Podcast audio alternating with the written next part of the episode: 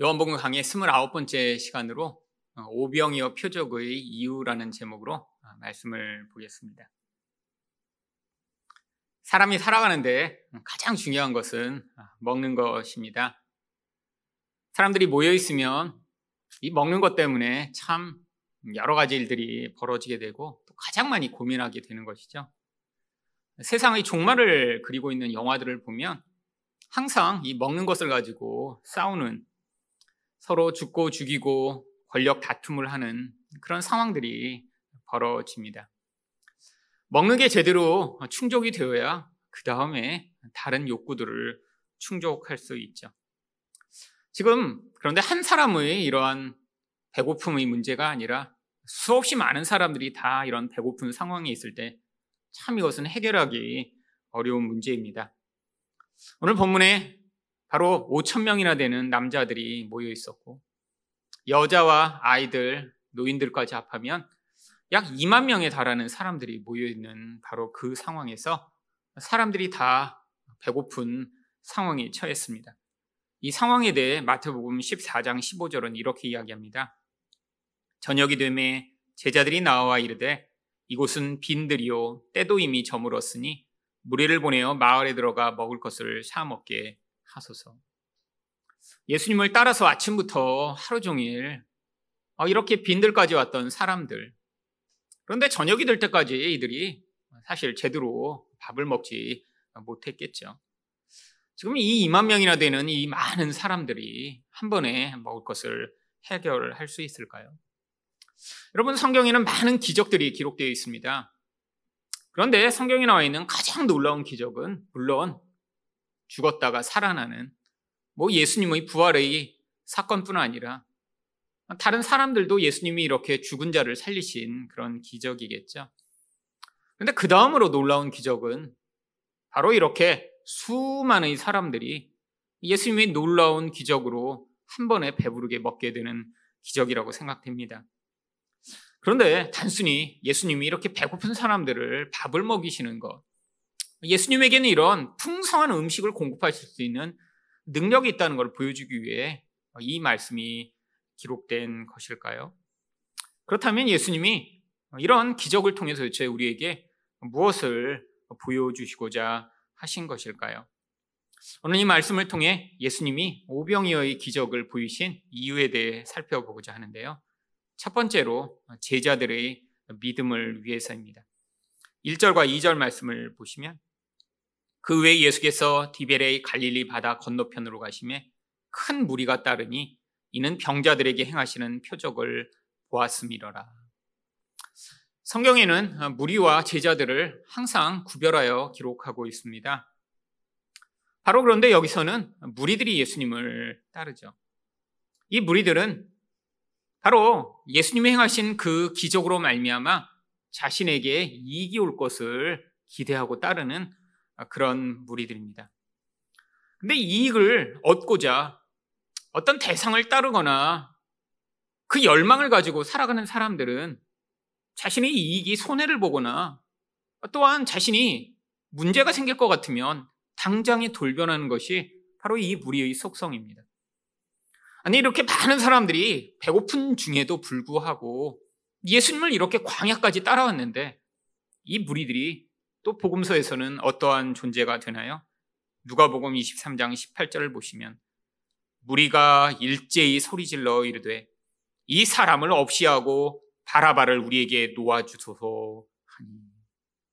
여러분 똑같은 무리가 한때는 예수님을 이렇게 열심히 따라다니며 예수님을 추종하다가 그들이 기대했던 무엇인가 얻을 수 없는 것 같자 예수님을 죽이기를 열망합니다. 여러분, 이 무리는 힘을 가지고 있죠. 고대나 지금이나 모든 권력을 가진 자들은 이 무리의 힘을 따라가게 되어 있어 결국 이 무리가 강력한 힘을 영향 미치게 되어 있습니다. 결국 성경이 예수님이 이렇게 십자가에 달리신 이유를 마가복음 15장 15절은 이렇게 이야기합니다. 빌라도가 무리에게 만족을 주고자 하여 바라바는 놓아주고 예수는 채찍질하고 십자가에 못 박히게 넘겨주니라. 결국 이 무리가 예수님을 십자가에 못 박혀 죽게 만든 이유가 되었던 것이죠. 그러니까 예수님이 여기서 이렇게 많은 사람들을 먹이신 이 놀라운 기적을 행하신 것은 이렇게 쉽게 변질되고 마음이 바뀌는 무리들을 위한 것이 아님을 알 수 있습니다. 그렇다면 도대체 예수님은 왜 이 기적을 행하신 것일까요? 3절과 4절 말씀을 보시면 예수께서 산에 오르사 제자들과 함께 거기에 앉으시니 마침 유대인이 명절인 6월절이 가까운지라. 바로 자기와 함께 있는 제자들에게 믿음을 가르치시고자 하신 것입니다. 여러분, 하나님은 지금도 이 세상 가운데 많은 일들을 허용하시고 혹은 행하도록 하십니다. 그런데 다 목적이 있어요. 어떤 목적이요? 바로 하나님 백성들의 믿음의 성장을 위한 목적이죠. 세상 사람들에게는 그냥 벌어지는 일일지 모릅니다. 아, 그런데 그 그냥 벌어지는 것처럼 보이는 일 가운데도 하나님이 개입하셔서 하나님 백성의 믿음을 그 과정을 통해 만들어 가시고 세워나 가시는 기회로 사용하시는 경우들이 아주 많이 있습니다. 여러분, 특별히 왜 성경이 6월절이 가까웠다라고 이야기하는 것인가요?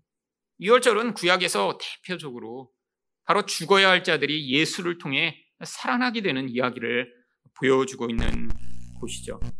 결국 성경은 이 제자들에게 어떻게 죽은 자들이 살아나게 되는지를 가르치시는 그 믿음의 이야기를 보여주시고자 하신 것입니다. 그래서 특별히 예수님이 이 모든 상황에 대해 제자 중에 한 명인 빌립에게 5절에서 이렇게 물어보십니다.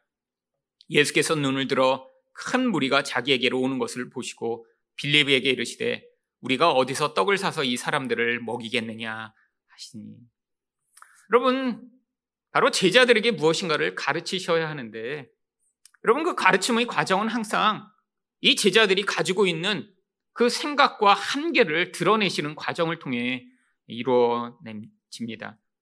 여러분 왜 많은 제자들 가운데 특별히 빌립에게 물어보신 것일까요? 이 빌립이 가장 이성적이고 셈이 빠른 사람이었기 때문이죠.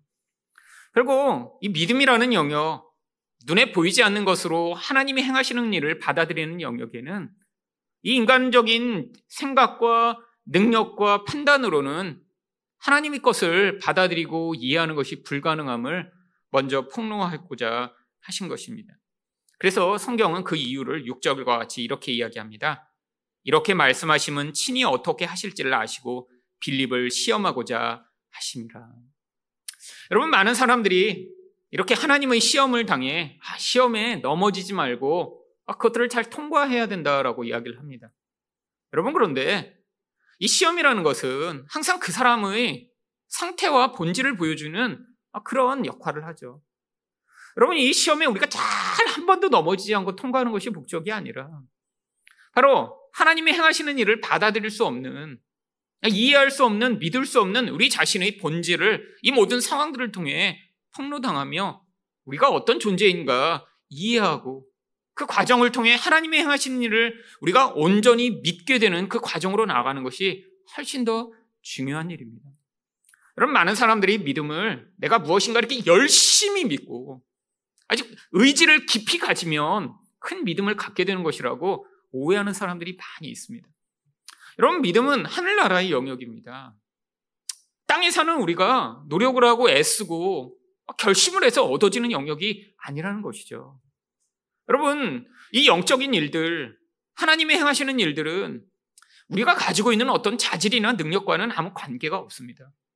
하나님이 행하시는 어떤 일에 대해서 참 믿음을 갖기 위해서는 바로 우리가 가지고 있는 생각에는 전혀 받아들일 수 없는 그 놀라운 일들을 하나님이 행하시는 것들을 보며 아 도대체 이 일은 내 생각과 내 판단으로는 불가능한 것이구나라는 사실을 막닥뜨릴 때 거기에서 그 하나님의 것들을 받아들이게 되는 믿음이 싹트게 되는 것이죠. 여러분이 이성적인 빌립이 7절처럼 답한 것은 아주 자연스러운 일입니다. 7절에서 빌립이 뭐라고 대답을 하나요? 빌립이 대답하되 각 사람으로 조금씩 받게 할지라도 200 데나리온의 떡이 부족하리이다. 1 데나리온은 한 사람의 하루 품삯 정도입니다. 지금으로 이야기하면 뭐 8만 원, 뭐 10만 원 정도 되면 적당한 돈이죠. 그럼 200데나리움이면 얼마의 돈인가요? 약 2천만 원이 안 되는 돈이죠. 여러분, 근데 2만 명을 2천만 원으로 먹일 수 있을까요? 아, 모르겠습니다. 그런데 아, 지금처럼 이렇게 가게도 많고 유통도 잘 발달하고 음식점도 많은 곳에서는 가능할지 몰라도 여러분 옛날 고대에 이렇게 몇만 명이 한꺼번에 음식을 공급받을 수 있는 이런 아무런 그런 인프라가 갖춰 있지 않은 상황에서 아니 심지어는 이렇게 많은 돈이 있더라도 불가능한 상황인 것이죠. 이게 바로 인간의 한계입니다. 하나님은 이 세상을 창조하시고 아니 그 창조된 그 존재 가운데 이 사람의 마음까지도 아시며 모든 것들을 움직이시는 하나님이신데 우리는 눈에 보는 것, 내가 경험한 것, 내가 아는 것의 한도 내에서 하나님을 늘 재단하고 판단하며 거기에 들어오지 않으면 믿을 수 없고 받아들일 수 없는 그런 존재로 살아가게 되어 있죠. 여러분, 하나님이 우리 인생 가운데 그래서 아니, 우리 이성과 우리 판단으로는 절대로 받아들일 수 없는 그런 한계의 상황을 자주자주 경험하게 하시는 것입니다. 여러분, 우리는 그런 상황에 도달할 때마다 우리는 그것이 고난이고 그것이 어려운 일이라고 생각하게 되죠. 여러분, 내 영적 시각에서 바라보면 성도의 인생 가운데 경험하는 그런 내 생각과 내 판단으로는 도저히 해결이 불가능한 그 상황들은 우리의 그 한계를 드러내는 자리에서 하나님이 행하시는 일을 받아들일 수 있도록 만드는 놀라운 믿음의 과정인 것이죠. 여러분, 여러분 인생을 한번 돌아봐 보세요. 여러분, 내가 생각할 때 내 계획과 내 판단으로 다 해결할 수 있는 상황이었다면 아마 그것이 여러분에게 은혜의 여정이며 하나님을 기억해야 하는 순간으로 절대로 기억할 수 없습니다. 아, 내가 가지고 있는 무엇인가로 내 능력으로 뭔가 해결해 나갔어요. 아, 그걸 통해 와, 하나님은 이렇게 놀라우신 분이시구나. 야, 정말 내 생각과 내 판단을 뛰어넘는 정말 놀라운 분이구나라는 사실을 어떻게 깨달을 수 있나요? 여러분, 그런데 우리 인생 가운데 있는 이 한계의 상황들이 어쩌면 내 판단으로는 절대로 불가능한 그 상황들이 우리 인생 가운데 하나님을 알아가게 만들며 그분이 누구신가를 깨닫게 만드는 중요한 계기가 됩니다. 여러분, 제 인생 가운데도 제가 판단하고 이성적으로 결정하는 모든 것들이 사실 제대로 이루어지지 않았습니다. 여러분, 여러분들이 저를 이제 조금 아시는 분들은 제가 얼마나 계획적이고 미래를 잘 이성적으로 판단하는지 아실 거예요. 그래서 아내는 가끔씩 제가 어떤 일이 이렇게 미래에 있으면 제가 너무 많이 시뮬레이션을 하며 미리 모든 걸 다 정보를 수집해 갖고 착착착착 맞춰가는 걸 보면서 아, 제발 좀 그렇게 하지 말라고 이야기합니다. 근데 저는 그렇게 안 하면 안 돼요. 그냥 뭐가 딱 이렇게 6개월에 뭐가 된다. 그러면 한 6개월 전부터 다 계획을 세우고 뭘 해보고 혹시 아, 잘못될까봐 다 따져보고 미리 다 머리로 굴려서 뭔가 세팅이 딱 돼야 돼요. 여러분 그런데 인생 가운데 수없이 많은 일들은 아 이렇게 계획하고 예측하고 준비한 것이 하나도 통하지 않았습니다. 여러분 그런 때마다 무슨 일이 벌어지나요? 야 정말로 정말 한 가지는 저희 한계를 정말 아주 깊이 경험하게 되죠. 제가 생각한 어떤 방법, 내가 동원하고자 했던 어떤 수단이, 야, 이건 정말 불가능하구나. 근데 그때 또 뭘 경험한 줄 아세요? 하나님이 그 상황에 개입하셨으면 정말로 이건 하나님이 하시지 않으면 안 됐구나라는 그런 놀라운 고백을 하게 됩니다. 여러분, 제 개인적뿐 아니라 이 교회를 시작하고 지난 8년간의 여정 가운데도 사실 그런 과정의 연속이었습니다. 제가 생각한 대로 모든 것들이 되었다면 아마 저희 교회는 이곳에 와서 이렇게 예배드리고 이곳에서 모일 수 없었겠죠. 여러분, 제 생각은 전혀 다른 것이었고, 여러분, 저는 이런 상황을 전혀 예측할 수 없었습니다. 왜요? 저뿐 아니라 저희 교회가 가지고 있는 그 능력과 그 모든 상황을 계산해 볼 때 불가능한 상황이었죠. 근데 하나님이 그때마다 저희 생각과 계획을 뛰어넘는 일들을 행하셨습니다. 여러분, 그때 경험하게 되는 것이 무엇인가요? 아, 정말 우리 하나님은 내 생각보다 크시고 놀라우신 분이시구나라는 사실을 경험하게 되며 그것을 통해 믿음이 조금씩 조금씩 자라갑니다. 여러분, 저희 교회를 하나님이 지난 8년간 인도해 놓으신 과정을 보며 아, 지금도 여러분 이 코로나로 말미암아 1년 반 동안 낙심될 때 정말 미래가 절망적으로 다가올 때가 있었습니다.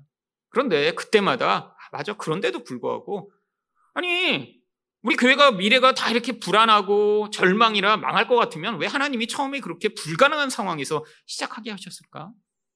아니 우리 교회가 정말 이 미래가 다 쪼그라들고 이 교회가 사라질 것 같으면 하나님이 왜 2년 전에 그렇게 큰 은혜를 베푸셔서 이곳으로 이사 오게 하셨을까?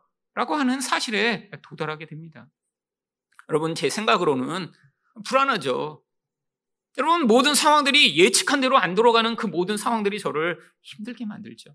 근데 다 무엇의 근거인가요? 저희 이성적 판단입니다.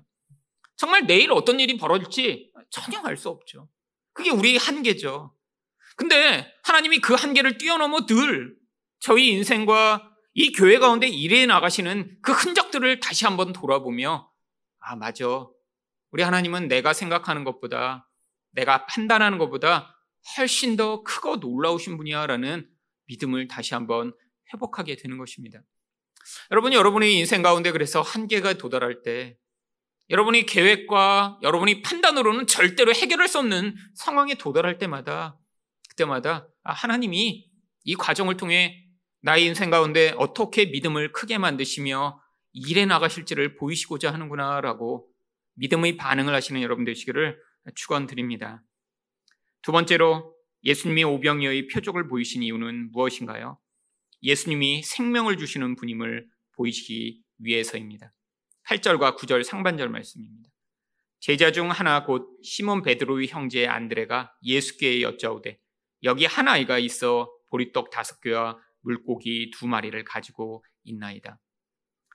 아마 이 많은 사람들을 어떻게 어, 먹일까라고 예수님이 질문하시자 아마 안드레가 주변에 있는 사람들을 아마 살펴보았던 것 같습니다.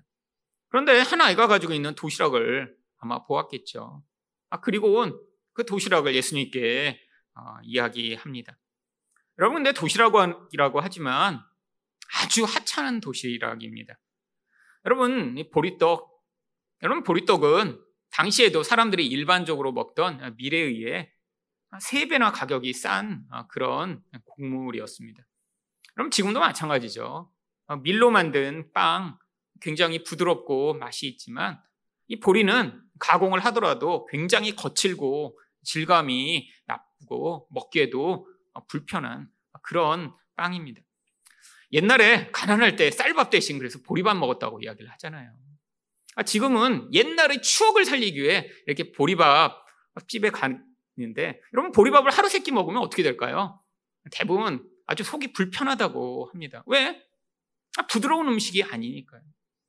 여러분 물고기요? 뭐 물론 지금은 물고기 아주 비싼 음식이 되었죠. 뭐 참치요? 아, 이건 좋은 음식이죠. 근데 여기 나오는 이 물고기는요. 이 보리떡이 너무 거칠고 먹기 힘들어서 아주 짜게 물고기를 절여 사실 젓갈처럼 양념으로 먹는 물고기였습니다. 그러니까 주식은 떡이에요, 그냥. 근데 이 떡이 그냥 먹을 수가 없는 거예요. 너무 거칠고 퍽퍽해서.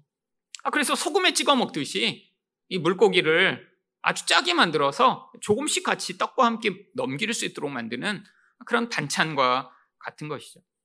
지금으로 얘기하면 그냥 밥 한 덩어리와 거기에 짠지 같은 거 가지고 온 아주 그냥 정말 하찮은 음식이에요. 여러분 그런데 이게 또 아이가 들고 온 도시락이잖아요.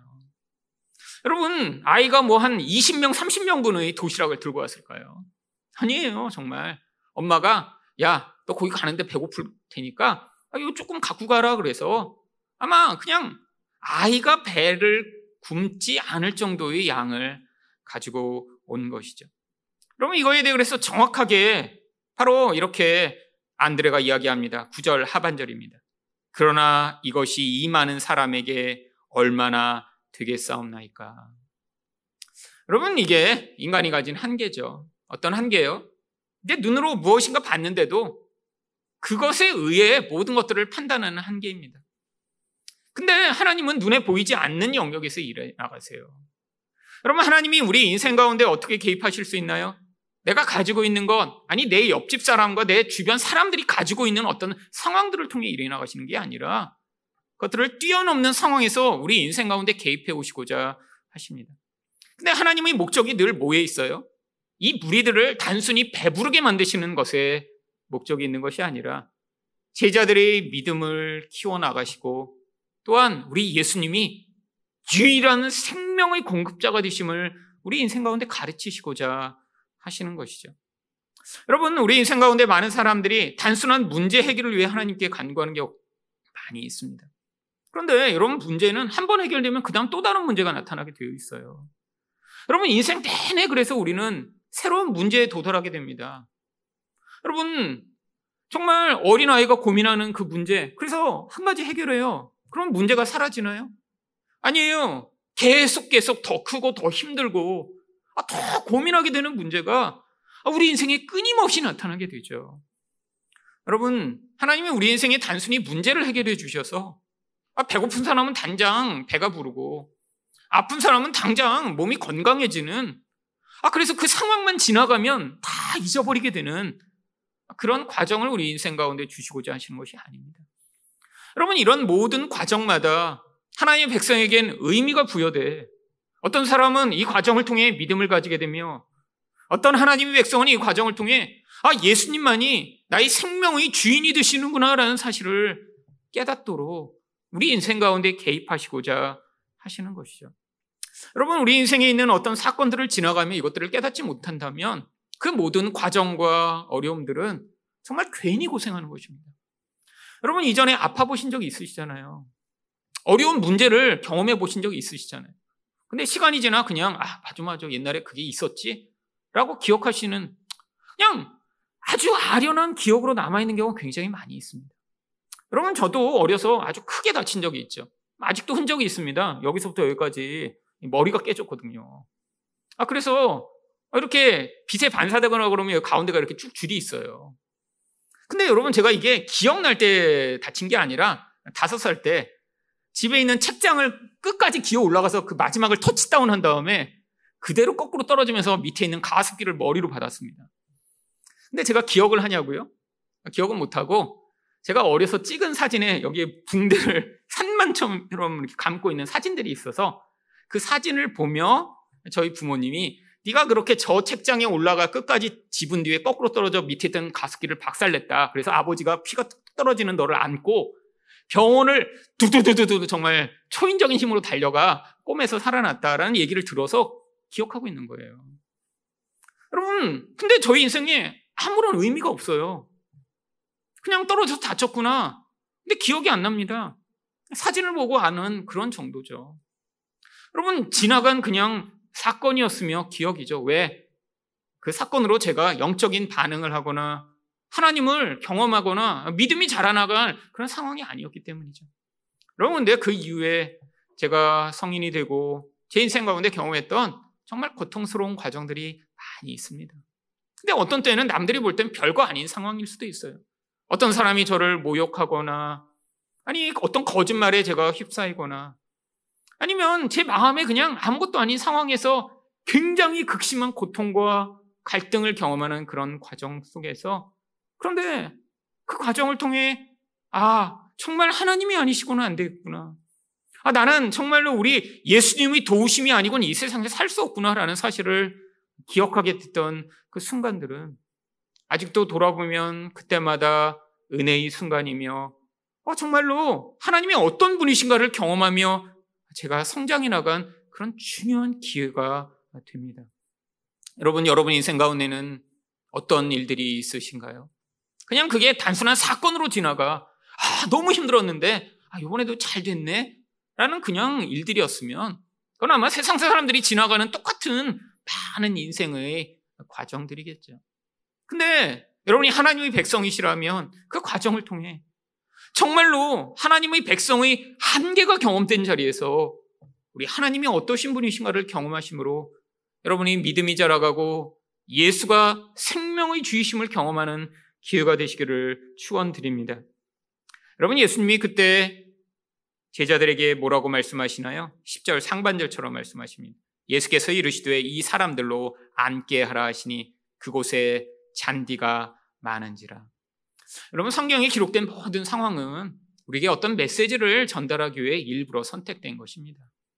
아, 지금 광야 가운데 사람들을 모아 놓으셨는데 거기 사람들을 안 깨라 하라고 그러는데 잔디가 많았대요. 아, 물론 상황적으로 아, 이렇게 그냥 광야 모래바닥에 앉는 것보다 잔디 있는데 앉는 게 훨씬 더 좋죠. 밥을 먹어야 되니까.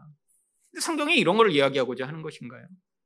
여러분, 광야 속에 아, 이런 풀이 많은 곳에 바로 앉게 하여 공급하시는 우리 하나님의 이야기.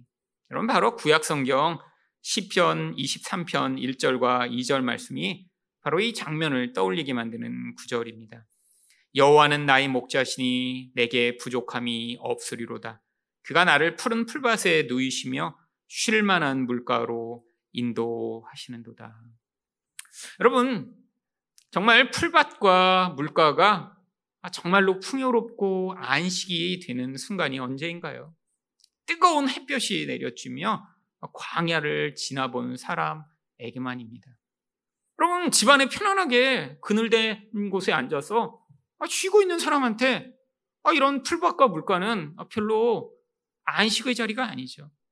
근데 광야를 지나가는 자들에게 바로 이런 풀밭에 앉아 배를 불릴 수 있는 기회는 정말 하나님의 놀라우신 은혜를 경험하게 만드는 중요한 기회가 됩니다.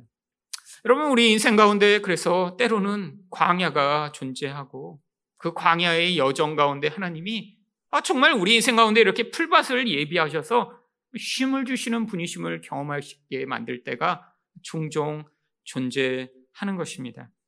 여러분, 거기에 몇 명의 사람들이 모여 있었나요? 10절 하반절입니다. 사람들이 앉으니 수가 5천 명쯤 되더라. 이 숫자는 남자의 수니까 제가 미리 말씀드린 대로 여자와 어린아이, 나이 든 사람들을 다 합하면 약 2만 명쯤 되는 사람들이었을 것입니다. 그때 예수님이 어떻게 행하시나요? 11절 말씀입니다. 예수께서 떡을 가져 축사하신 후에 앉아 있는 자들에게 나눠 주시고 물고기도 그렇게 그들이 원대로 주시니라. 여러분 정말 놀라운 기적이죠. 여러분 예수님의 일대기를 그린 많은 영화들이 있습니다. 제가 특히 이 장면을 아주 유익하게 봤어요. 도대체 어떤 방식으로 영화에서는 이것들을 묘사할까? 근데 어떤 영화는 이렇게 바구니 가운데 있는데 바구니에 이렇게 물고기랑 떡은 보이지 않게 만들어 놓고 예수님이 그걸 놓고 축사하세요. 그러더니 그 바구니를 큰 바구니에 이렇게 쏟는데 거기서 그냥 계속 물고기랑 떡이 쏟아져 나오는 거예요. 이 바구니에 쏟아져 나오고 저 바구니에 쏟아져 나오고. 그리고 어떤 영화는 제가 기억하기에 이렇게 예수님이 바구니를 들고 있다 거기서 이렇게 물고기랑 떡을 계속 꺼내세요. 줄줄줄줄줄줄. 하여튼 다양한 방식으로 묘사하지만 여러분 이거 옆에서 본 사람은 얼마나 신기한 일이었을까요?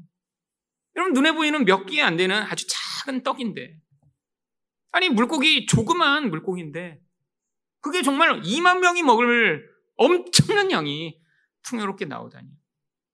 여러분 그리고 그것들을 어떻게 주십니까? 그들의 원대로 주시니라. 여러분 먹고 배부르고 원할 만큼 풍족하게 채워주셨다는 것을 보여주고자 하는 것이죠. 여러분 예수님이 이렇게 하신 일은 두 가지 목적 때문입니다. 바로 구약에서 광야에서 만나와 매출하기로 이스라엘 백성들을 먹이셨던 하나님이 바로 이 예수님이심을 보여주시고자 하는 것이며 또한 메시아가 오시면 하나님의 모든 굶주린 백성들을 풍요롭게 먹이실 것임을 실현하시는 분이 예수님이심을 보여주고자 한 것. 그래서 이사야 49장 9절과 10절을 보시면 내가 잡혀 있는 자에게 이르기를 나오라 하며 흑암에 있는 자에게 나타나라 하리라. 그들이 길에서 먹겠고 모든 헐벗은 산에도 그들이 풀밭이 있을 것인지 그들이 줄이거나 목마르지 아니할 것이며 더위와 볕이 그들을 상하지 아니하리니 이는 그들을 긍휼히 여기는 이가 그들을 이끌되 샘물 근원으로 인도할 것입니다. 여러분 선지자들은 메시아가 오시면 아 이렇게 잡혀 있는 자 흑암에 있는 자들이 광야 가운데 풀밭에 앉아 그 메시아가 공급하는 이 풍요로운 음식과 생수를 먹게 될 것을 여러 곳에서 예언하고 있습니다. 바로 예수님이 이런 분이심을 가르치시고자 하는 것이죠. 여러분, 그런데 아, 여기 있는 사람들이 이 놀라운 기적을 다 경험했어요. 여러분 2만 명이나 모여 있는데 이게 거짓말일 수 있을까요? 아니 여러분 2만 명이 정말 밥을 먹기 위해선 지금도 엄청난 큰 트럭이 정말 수십 톤의 음식을 싣고 와야지만 가능한 일인데 모두 배고프게 이렇게 광야에 있다가 갑자기 예수님이 있는 곳에서부터 떡이 팍 불어나더니 모두가 정말 배 터지게 먹는 이 놀라운 경험을 했어요. 여러분, 근데 이들이 나중에 어떻게 되나요? 예수를 십자가에 못 박으라고 외치는 폭도가 되어버립니다. 여러분, 지금도 마찬가지예요. 예수님이 하시는 일을 영적으로 경험해 이분이 하나님이심을 받아들이며 이분이 주시는 것이 단순히 육적 생명이 아니라 영적 생명으로 나를 온전케 하신다는 것들을 인생 가운데 경험하지 못한 자는 나의 육적 만족을 추구하여 예수를 따르다가 결국 예수를 반대하며 거절하는 자리에 서게 되는 것이죠. 여러분, 영적으로 목마른 자만 그래서 예수가 주시는 그 생수가 얼마나 단지 경험하고 고백할 수 있고요. 영적으로 배고픈 자만 바로 이 예수의 그 양식을 먹고 배부름을 경험할 수 있습니다. 여러분, 육적인 거 너무 힘들죠? 굶으면. 아, 정말 모든 생각이 거기에만 가게 되는 정도로 강렬하죠. 여러분, 근데 그게 채워지면 어떻게 되나요? 다 잊어버립니다. 여러분, 그렇게 배고팠던 기억 다 잊어먹어요, 싸그리. 여러분, 그게 우리 인생 가운데 진짜 어떤 성장과 변화를 가져오는 게 아니라 그냥 그걸로 끝이라는 거예요. 여러분, 근데 이게 육적인 것만 그러나요? 모든 욕구가 다 그렇습니다. 여러분, 그렇게 갖고 싶었던 것, 그렇게 이루고 싶었던 것, 여러분, 얻게 되면 어떻게 되나요? 아무것도 아니라는 것을 깨닫게 돼요. 여러분, 그렇게 원했던 것 있으시잖아요. 여러분, 아, 나는 정말 자동차만 좋은 거 있으면. 그래서 그 좋은 자동차를 갖는 사람들이 있죠. 아, 나는 내 집만 이렇게 소유하게 되면. 그래서 그 집을 갖게 되는 경우도 있고. 아니, 나는 여기만 들어가게 되면. 그래서 거기에 들어가는 사람 많이 있습니다. 여러분, 그런데 그게 정말 우리 진짜 욕구를 충족시키며 우리를 만족해 하는. 여러분, 그것을 얻어도 또다시 우리는 목마르고 또다시 배고픕니다. 그게 우리 영혼의 상태죠. 아니, 내가 원하는 걸 계속해서 그래서 바꾸어 가며 아, 능력이 있어서 계속 더 좋은 것으로 남들이 갖지 못하는 더 크고 놀라운 것으로 바꾸는 사람들이 있잖아요. 어떤 사람은 자기가 6개월마다 자동차를 바꾼다 그러더라고요. 6개월마다. 여러분, 근데 6개월 정도 타면 차가 새 냄새도 안 빠질 것 같아요. 그렇지 않아요? 여러분, 6개월 타는데 막 자동차가 어, 너무 그냥 지저분하고 더럽네. 이렇게 되는 경우가 어디 있어요? 6개월 정도 타야 겨우 이제 새 차구나. 이제 아, 조금 이제 탔네. 이 정도인데 그 새 차 냄새를 매일 맡는 아마 이 환경 호르몬을 잔뜩 먹어 일찍 죽을 것 같아요. 그런 사람. 여러분, 왜요? 아니, 아무리 좋은 거로 새로 가졌는데 금방 실증 나니까요. 근데 능력이 있는 사람만 가능하죠. 능력이 있는 사람. 그래서 계속 바꿨는데 문제는 아무리 천 번, 만 번을 해도 우리 욕구가 채워지지 않는 것입니다. 여러분, 이게 문제죠. 여러분, 세상에 있는 모든 것이 그렇습니다. 먹는 것은 가장 일차적입니다. 하지만 그 외의 모든 욕구들. 아니, 나뿐 아니라 우리 자녀들이 이렇게 됐으면 좋겠다라고 하는 그 모든 욕구들.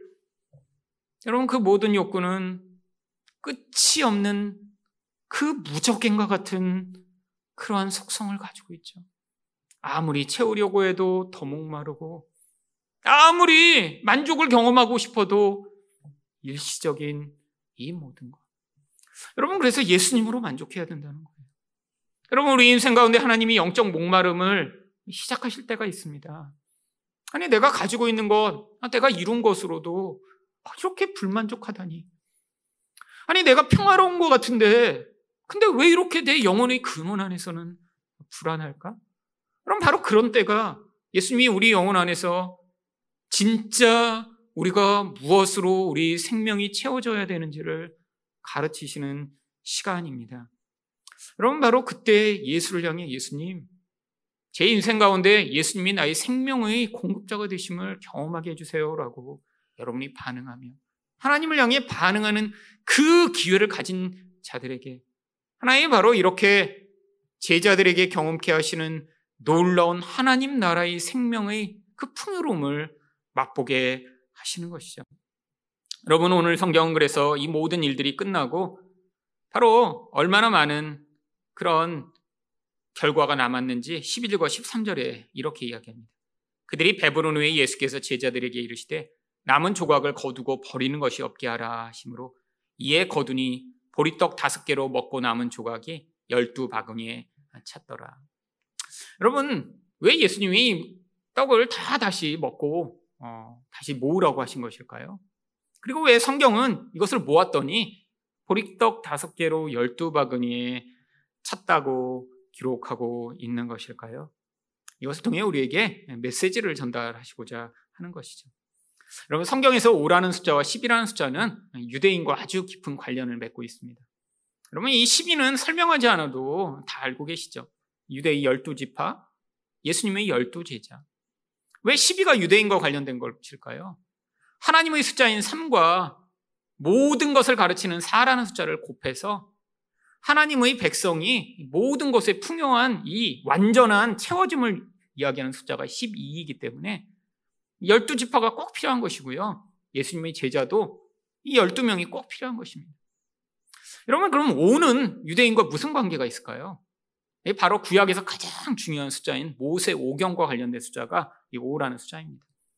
결국 이 보리떡 다섯 개와 이 열두 바구니라는 것은 바로 예수님이 이렇게 유대인들 하나님의 백성들에게 풍요로운 생명을 공급하시는 분이 되심을 보여주시는 것이죠. 아니 그러면 예수님은 유대인에게만 생명을 공급하시나요? 그래서 바로 떡과 물고기로 이렇게 배고픈 자를 먹이신 기적이 한 번 더 존재하는 것입니다.